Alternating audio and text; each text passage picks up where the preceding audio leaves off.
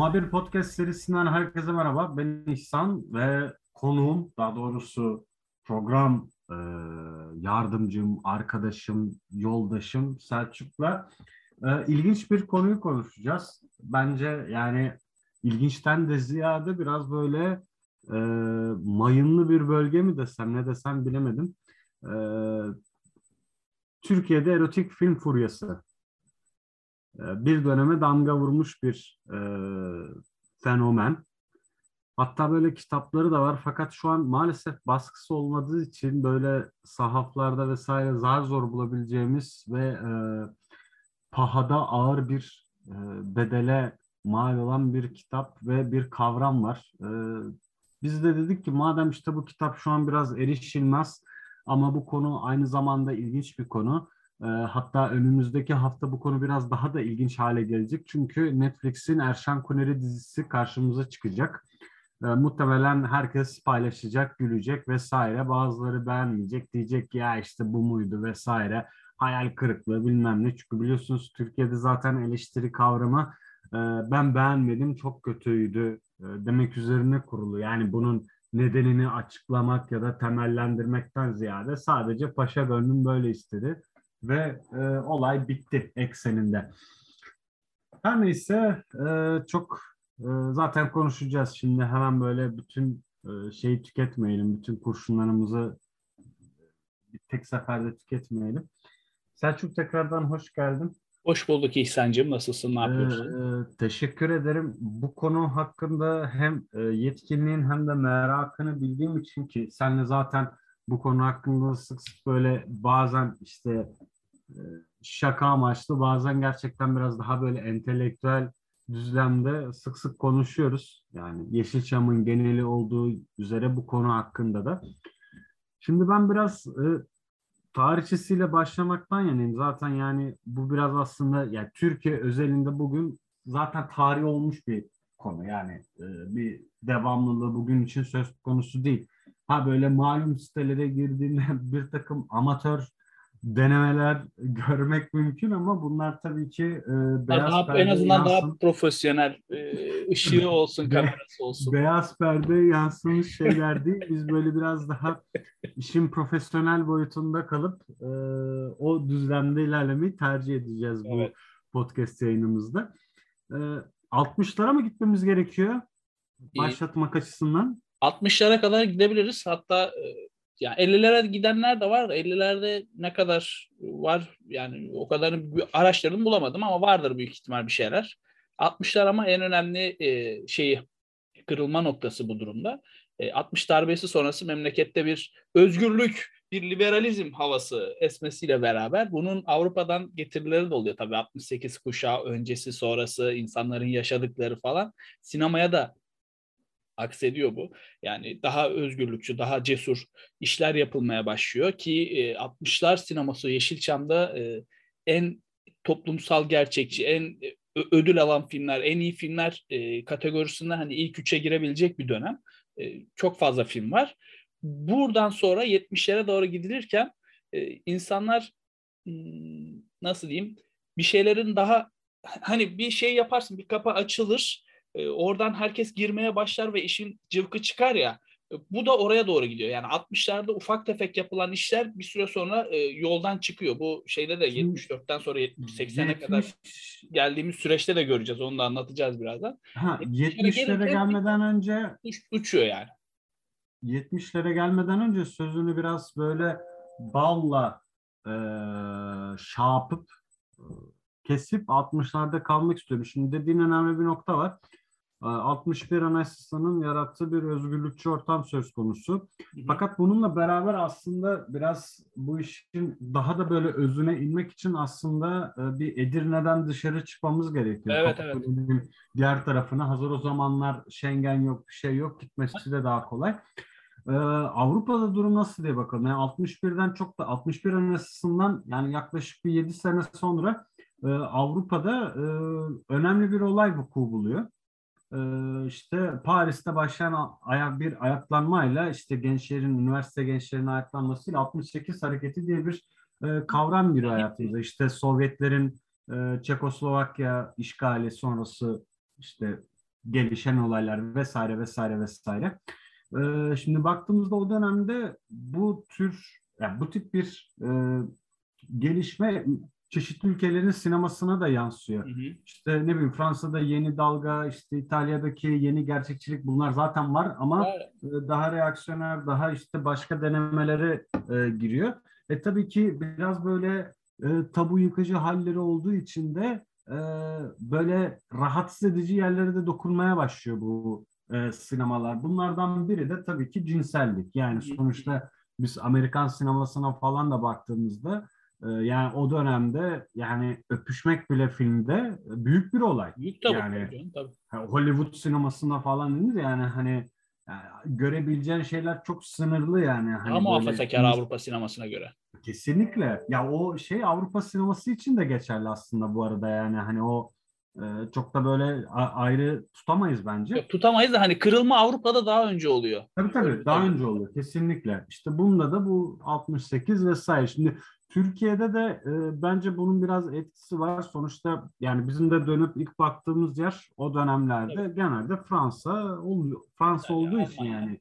Hatta İtalya vesaire çünkü coğrafi olarak da yakın yerler bunlar. Hani iyi kötü bir etkileşim hı hı. E, var daha fazla hatta. E, dolayısıyla Türkiye'de de böyle bir şey olur. E, fakat e, 60'lardan sonra ki bu dönem aynı zamanda bizim o yeşil çağ e, yeşil e, yeşil çamın da işte altın çağı diyebileceğimiz bir dönem. Yani işte Jönler vesaire. Fakat 70'lerde bir şey oluyor. Herhalde e, artık hep aynı senaryolar da biraz bıkkınlık yaratıyor. Olabilir. Mo, olabilir. E, yani hep işte çiftlerden biri zengin, çiftlerden biri diğeriyle arabası diğerini arabasıyla çarpıyor falan filan. Şimdi, de, yani, şimdiye ne kadar benziyor Türk dizilerine değil mi? Değil mi değil mi? Tabii tabii. Yani bugünkü Türk dizileri zaten aynı düzlemde. Yani hep böyle biri zengin işte ne iş yaptığını bilmiyoruz ama hep böyle şirketleri var, holdingleri var. Hmm. Oradan oraya milyon dolarlar aktarıyor vesaire vesaire. Ee, her neyse bu e, dönemin belki bir verdiği bıkkınlık da var artık. İnsanlar sinemadan hep aynı şeyleri izlemekten de belki sıkılmış olabilir. Ama bir şey daha var. Bir göç olgusu var. 70'lerden itibaren daha fazla e, şey yapan, e, etkisini göstermeye başlayan. E, yani daha öncesinde böyle yazlık sinemalarda insanlar herhalde aileleriyle film izliyordu. Öyleydi. Ya şöyle başlayayım ben. E, yani 60'ların etkisi İtalya'da başlıyor bu erotik film furyası. İtalya'dan evet. Avrupa'ya sıçrıyor. Bunun en önemli etkisi özgürlük e, özgürlük istemeleri insanların. İkincisi Pasolini gibi Pasolini gibi yönetmenlere de bir e, parantez açmak gerekiyor gerçi. Tabii bu işten devam et. Hı hı. Ya ikincisi de televizyonun e, yayılması dünya çapında. Avrupa'da yayılıyor. Avrupa'daki insanlar bir süre sonra televizyona izlemeye başlıyorlar haliyle. E, sinemaya ilgi azalıyor. Sinemaya ilgi azalınca insanlar birilerini çekmesi gerekiyor. 60'larda böyle bir akım ortaya çıkıyor. Oradan Türkiye'ye geliyor. Türkiye'ye 10 sene sonra geliyor. Yani 69'da hatırladığım kadarıyla Türkiye'de ilk televizyon yayını yapılıyor. Yavaş yavaş Türkiye'ye yayılırken Vizon TL'de çok güzel anlatır onu. İzlemelerini tavsiye ederim izlemeyen varsa. Yavaş yavaş yayılıyor. 74'e geldiğimizde e, Türkiye'nin genelinde bir televizyon var. Haliyle herkes evde oturuyor. Kovboy filmi izliyor, yerli film izliyor, bir şeyler izliyor. TRT'den ajansı izliyor, bir şeyler bir şeyler izliyor ve sinemaya ilgi azalıyor. Sinemaya ilgi azalınca ne yapacak insanlar? Bir şeyler yapmalar lazım. Hep aynı senaryo. Dediğin gibi hani zengin olan fakir kız zengin. İşte biri zengin biri fakir. E sürekli bu olay üzerine dönmemesi lazım. Dedikleri için e, bir süre sonra hani tabular yıkılmaya başlıyor. O e, özgürlük dediğimiz hani 61 Anayasası'nın getirdiği gerçi 71'de biraz kırpılmış ama yine de etkileri var. E, böylece insanlar erotik film çekmeye başlıyorlar. E, üstüne bir de 70'lerdeki büyük e, göç büyük şehirlere İstanbul'a, Ankara, hakeza İzmir'e tabii en büyük İstanbul oluyor göç. E, insanların e, ihtiyaçlarını giderme e, şeyi oluyor. Yeri oluyor sinemalar. Yani ne, ne yapacağım diyor. Erotik film çekiyor, çekeceğim diyor. E, millet de geliyor. E, cinselliği Ama biraz şöyle bir şey de diyebilir miyiz? Yani hem e, insanları sinemaya tekrardan çekmek ad, adına hı hı. E, hem de e, işte sinema sektöründeki insanlara bir şekilde e, geçim sunma imkanı olarak e, karşılık buluyor diyebiliriz. Yani şeyi kurtardı diyebiliriz. Aslında bir dönem Yeşilçam'ı kurtaran e, olgu erotik filmler olmuş. Yani insanlar şey var e, devletin uyguladığı bir şey var. Belediyeler insanlar her herkes film izleyebilsin diye şey tutuyor. E, bilet fiyatlarını sabit tutuyor. E, e, salonlar kazanamıyor, sinemacılar kazanamıyor. E, ne yapacak bu adamlar? Kimse de gitmeyince filme hop ellerinde patlıyor. İkincisi de yurt dışından gelen filmler pahalı, vergi ekstra vergi geliyormuş. Hmm. E, bunun üzerine adam diyor ki ona vereceğim parayı ben kendi filmimi çekerim diyor.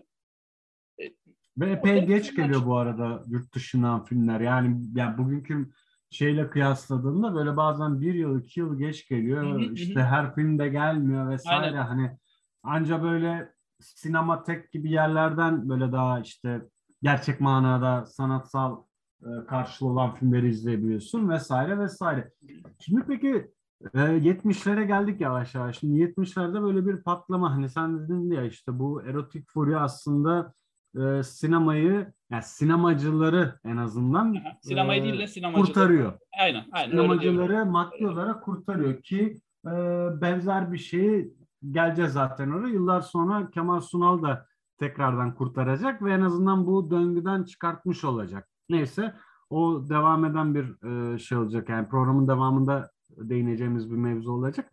Şimdi baktığımızda bu dönemde bir patlama var. Hani bugün bizim e, bu arada bu filmleri çekenleri eleştirmek adına ya da öyle bir maksadım da yok ama hani bugünkü manada işte böyle çok e, idealize ettiğimiz aktörlerin, jönlerin, 70'lerde bu tip filmlerde rol aldığını görüyoruz. Hı hı. Hani bugün genelde bunlardan pek bahsedilmez. İşte hı hı. şey yapılır hani yokmuş gibi davranılır. Halının altına e, süpürülür bu mevzu. Hani e, aktrisler için bu pek yok galiba. Yani çünkü önemli aktrislerin bu filmlerde pek oynadığını yok hatırlamıyorum yani. Zaten oynayanlar 80'den sonra e, genel olarak e, geri plana çekiniyorlar. Hayatlarını evet. çok başka... Ama erkekler de öyle değil yani. Pek çok erkek var bu filmlerde var, oynayan. Aydemir Akbaş da... olsun e, işte Bülent bir, sürü, bir sürü insan var hani yokmuş gibi davranılıyor ama var yani filmler. Oynanmış sonuçta. Yani kimse bunu yok sayamaz. Şöyle söyleyeyim yani aslında 60'larda hmm, idealize edilen bir kadın tiplemesi 70'lerde kırılmaya başlıyor. Yani kadın evinde oturur, işte namusuna halel getirmez, çalışmaz, işte kocasıyla beraber şey yapar. Ama 70'lerde bu bayağı bir kırılıyor. Yani şey değil sadece, erotik filmlerde değil. E, şunda da görebiliriz. E, Kemal Sunal filmlerinde bile e, cesur sahnelere denk gelmişliğimiz vardır. Savako olsun, e, işte Şaşkın Damat olsun, çok Şoko Parti bilenler bilir. E, Tarkan filmlerinde çok fazla vardır. Dikkat etmişsindir belki. E, Cüneyt Arkın'ın Cüneyt Arkın ya ona da değineceğim Cüneyt Arkın'la ilgili. E, Cüneyt Arkın'ın bu Battal Gazi filmlerinde falan e, şey cesur sahneler vardır. Ama tabii bunlar erotik filmlere girmediği için onları ele almayacağız. Sadece bir Cüneyt Arkın şeyini söyleyeceğim detayını. E, bunlar var yani. Bu 74'ten önce ama bunlar yani çekiyorlar. Belli sahneler var, cesur sahneler var. Hani o deliği açtıktan sonra herkes gelmeye başlıyor. Ha diyor ki insanların ilgisini çekiyor. Belki de bir sahnesi o Salako'daki bir sahne veya e, işte Şaşkın Damat'taki o Şoko Parti sahnesi insanları sinemaya çekiyor. Ha, bunu da görüyorlar. E, diyorlar ki Hı, ne yapabiliriz? Beş tavuk bir horozu e, çekerek 74 yılında erotik film furyamızı başlatmış oluyorlar. Bu filmde kimler oynuyor? Münir Özkul var. İşte Nabahat Çehre gibi isimler var. Şimdinin çok meşhur ve bilinen aktrisleri var. E, ama yani e, ben bunu araştırırken öğrendim. Hani ilk film hangisi? E, Beş Tavuk Bir Horoz filmi. Ama o aşırı değil yani. Diğerleri kadar değil. Belki başlangıç olduğu için biraz e, yani bu furyayı bu furyayı bu filmle mi başlatıyor genelde sinema tarihçileri? Hı Bu filmle başlıyor. Beş Tavuk Bir Horoz e, erotik film furyasının ilk filmi olarak tarihe geçmiş. Şimdi bu başta e, Erşan Kuner'i örneğini verdik ya işte böyle yok darbeli matkap vesaire falan filan. Şimdi e, bu bu e, dönemin bence komik yani en komik yanlarından biri de film isimleri. Hı hı. E, çok komik film isimleri karşımıza çıkıyor.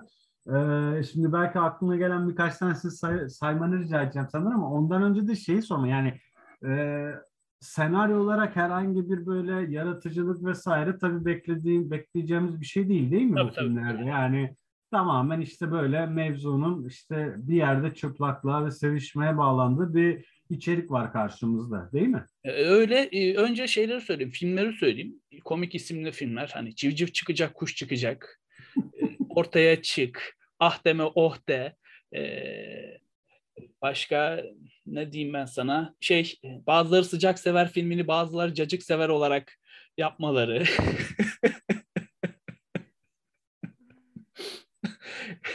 Bu tarz filmler çıkıyor. E, tabii senaryo olarak ne olsun işte e, bir tane adamımız var, bir tane kadın var. Hop bir yerde bir yer, birleştirelim kafasıyla hareket edilmiş. E, ancak alt, altyapısında dikkat edilen bir şey var. Hmm, nasıl denir?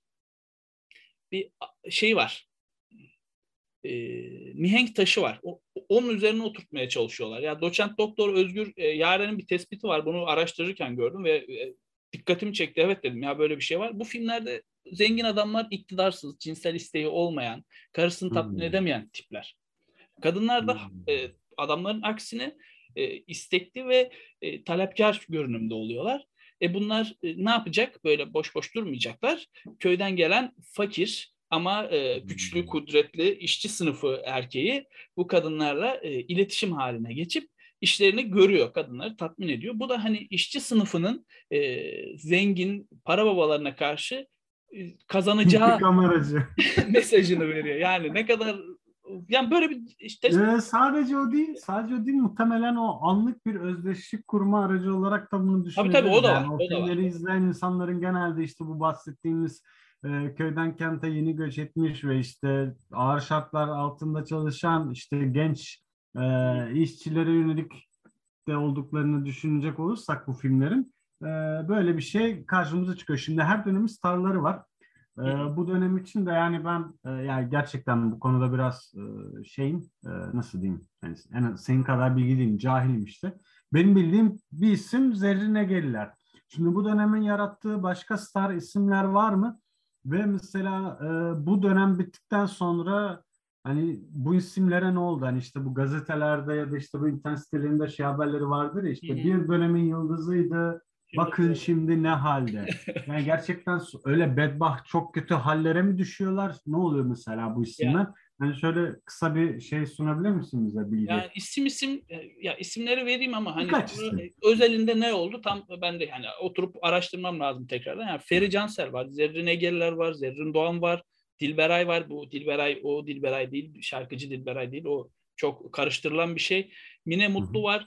Ee, ya birkaç kişi daha var. 80 darbesi sonrası zaten e, Furya bitiyor. Furya bittikten sonra bazıları şarkıcı oluyor.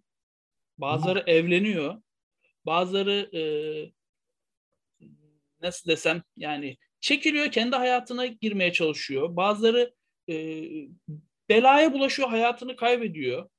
E, hiç hani sine, ya genel olarak sinemadan uzaklaşıyorlar birçoğu. Hmm. Yani oynayanlar devam edenler tabii ki de var. O bakılabilir, araştırılabilir. Hani şu anda aklıma gelenler belki bir Mine Mutlu devam etmiş olabilir. Ama diğerlerini hani saydığım isimlerin devam ettiğini çok hatırlamıyorum. Ama erkeklerde bu böyle bir şey yok. Aydemir Akbaş olsun, Bülent Kayabaş olsun. Devam ediyorlar yani sinemaya da şeyde sektöre de devam ediyorlar. Erkeklerde böyle bir şey yok ama kadınlarda tam tersi uzaklaşıyorlar. Bitmesinin nedeni tamamen 80 darbesi ve gelen kurallar değil mi? Aynen öyle yani her şey yasaklandığı gibi o da yasaklanıyor. Muzur neşriyat, muzur film çekimi hmm. yasaklanıyor. O bir şeyler yapılıyor, baskınlar yapılıyor çekenlere. E, iyice merdiven altına doğru kaymaya başlıyor. Hele 90'larda falan e, kasetlerin de çıkması, o VHS kasetlerin de ortaya hmm. çıkması sonrası e, insanlar şey iyice böyle merdiven altında hop hop shop iki günde film çekme e, arayışın şeyine giriyorlar, olayına giriyorlar. 2000 en son işte e, bu erotik film oynatan sinema 2013'te kapatılmış. Dilbazlar ya da Hisar sineması olarak bu Hasnun Galibin orada Galatasaray'ın eski bir evet, Hisar. Orada, oradaki sinemada oynatılıyormuş. Polis baskınıyla orası da kapatılmış. Böylelikle e, bir devir sona ermiş. Bu arada yani e, polis baskını kısmını bilmiyorum ama ben şunu biliyorum yani e, benim üniversite yıllarımda, öğrencilik yıllarımda ki işte bu 2010 vesaire o döneme tekabül ediyor. İşte biz tabii e, Firuza vesaire işte böyle İstiklal'in e, Cihangir'e bakan tarafındaki sokaklarda işte orada kitapçılar, kafeler vesaire falan filan olurdu. Oralardan geçerken işte bu sinemada işte o şey yazısını gördük. iki film birden vesaire. Hani film birden, böyle çok gizli bir şey değildi aslında. Hani böyle işte böyle kim kulaktan kulağa yayılan bir şey değil. Yani o polis Hı-hı. baskını kısmını bilmiyorum. Hani biz böyle her önden geçtiğimizde de e, gülerdik. Öyle şey derdik. Ya buna gerek mi var hani bugünkü teknolojide hani Hı-hı. zaten şey. Ama tabii herkes e, teknolojiye de e, erişim konusunda eşit imkanlara sahip değil. Yani bunu da işte o zaman biz e, idrak edemiyorduk. O zamanki gençliğin şeyiyle herkes her şeyde eşit değil tabii.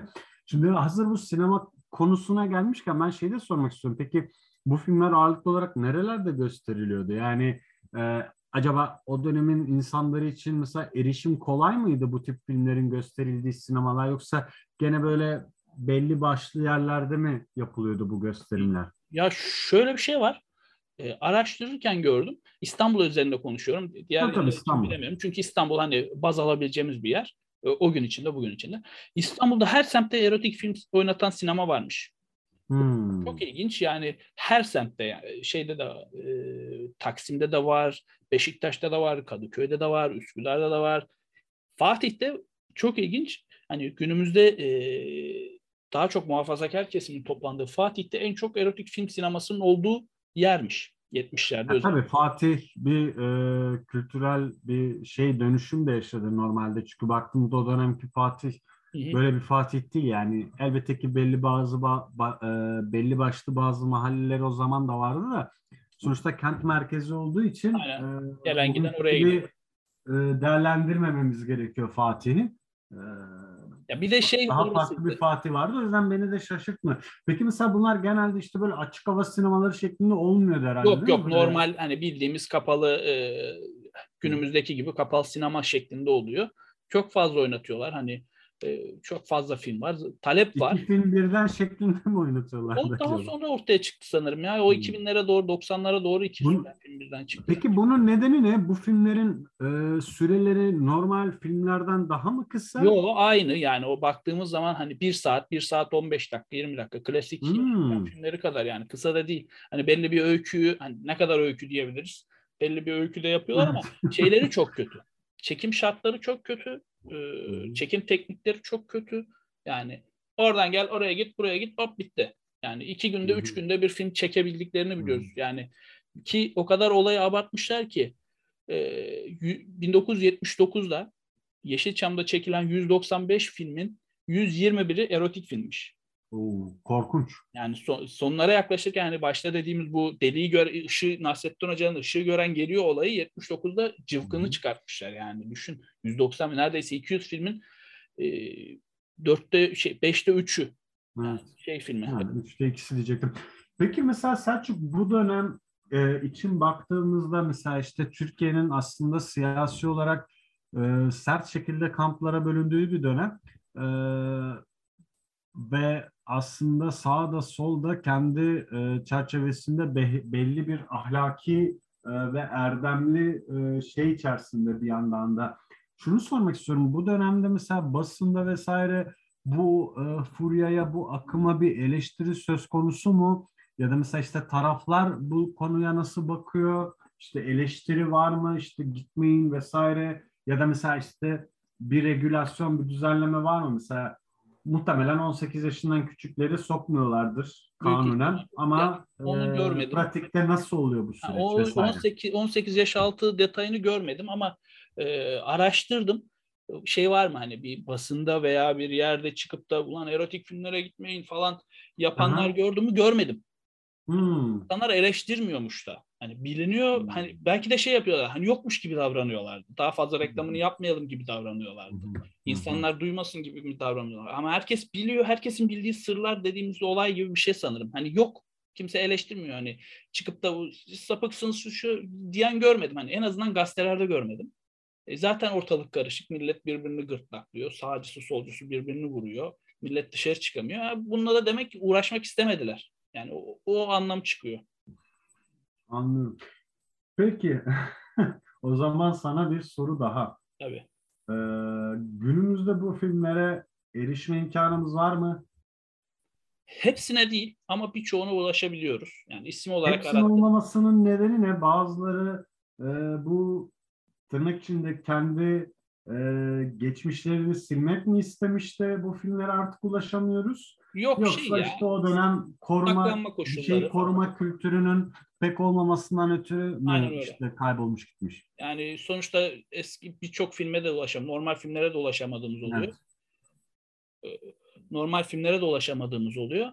Ee, yani şey saklama koşullarıyla alakalı. Bir süre sonra insanlar hani saklayamamış, kaybolmuş, gitmiş, arada kaynamış, gitmiş veya ama ulaşabildiklerimiz var. Yani o ünlü hani civciv çıkacak, kuş çıkacak, beş tavuk, bir horoz, işte e, bazıları cacık sever falan. Bunları hani Google'dan çok kolay aratarak bulabilirsiniz, görebilirsiniz yani.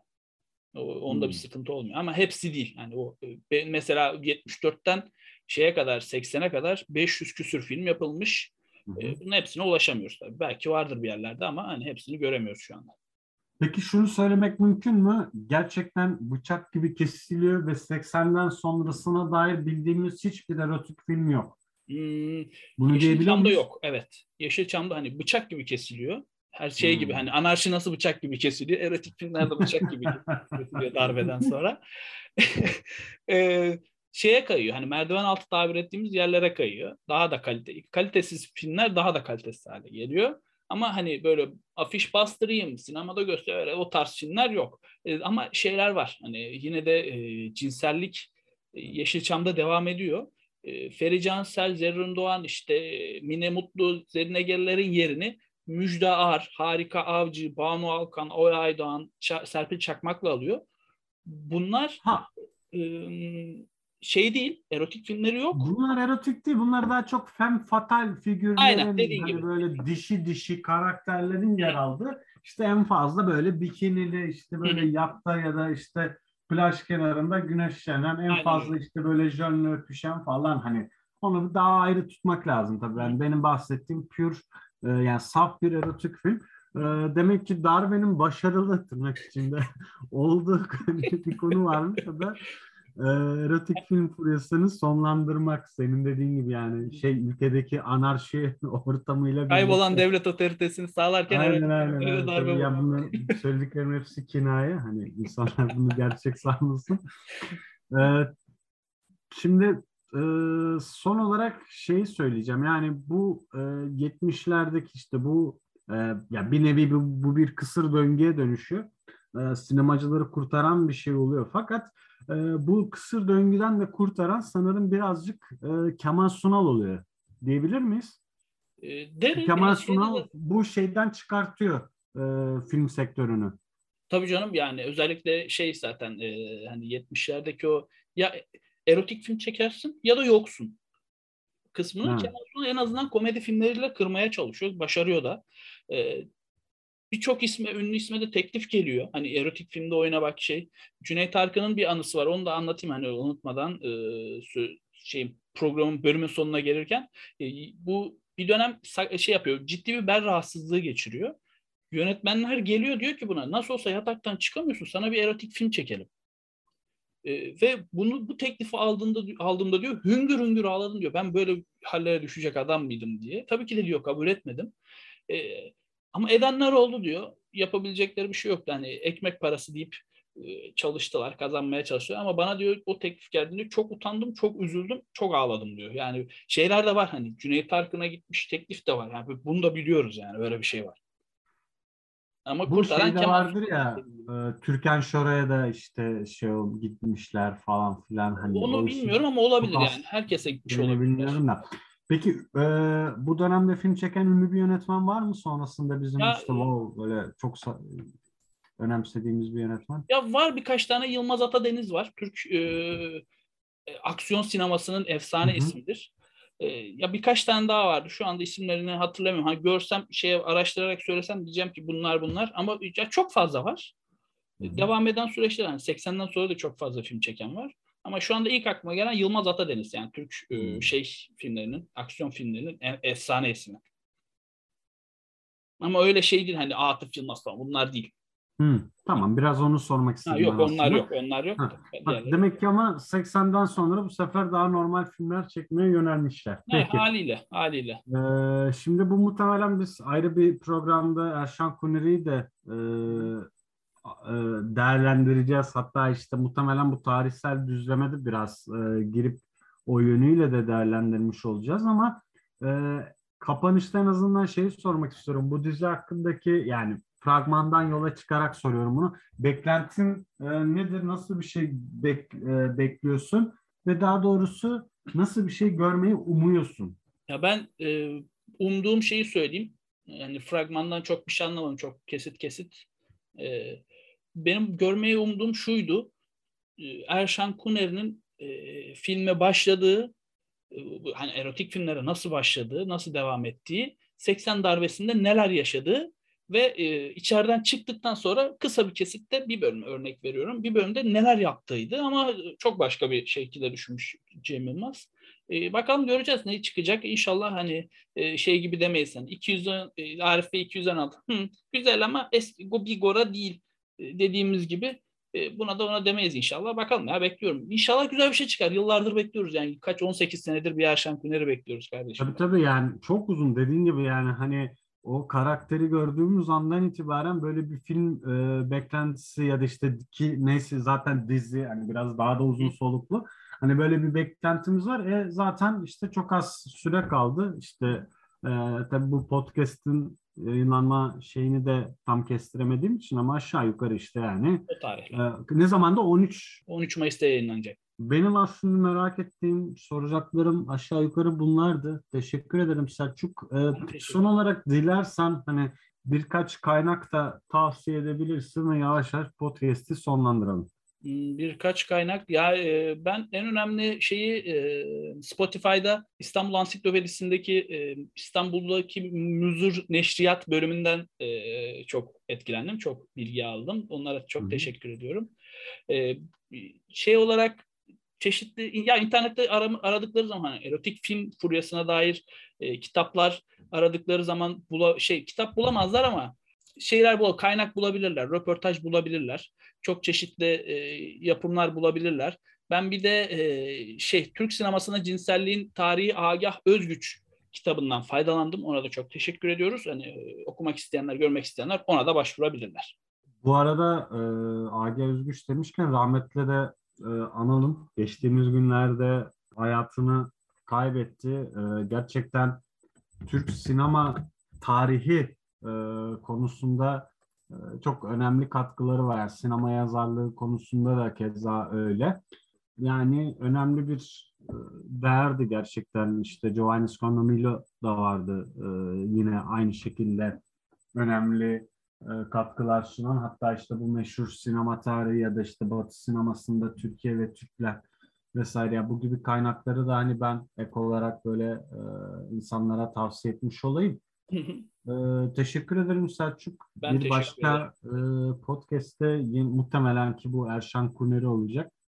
E, görüşmek üzere diyorum ve sana sevgi saygılarımı sunuyorum. Aynı şekilde dinleyicilere de benzer bir hissiyatla veda etmek istiyorum. Ben de çok teşekkür ediyorum. Bir sonraki programda görüşmek üzere diliyorum. Hoşçakalın.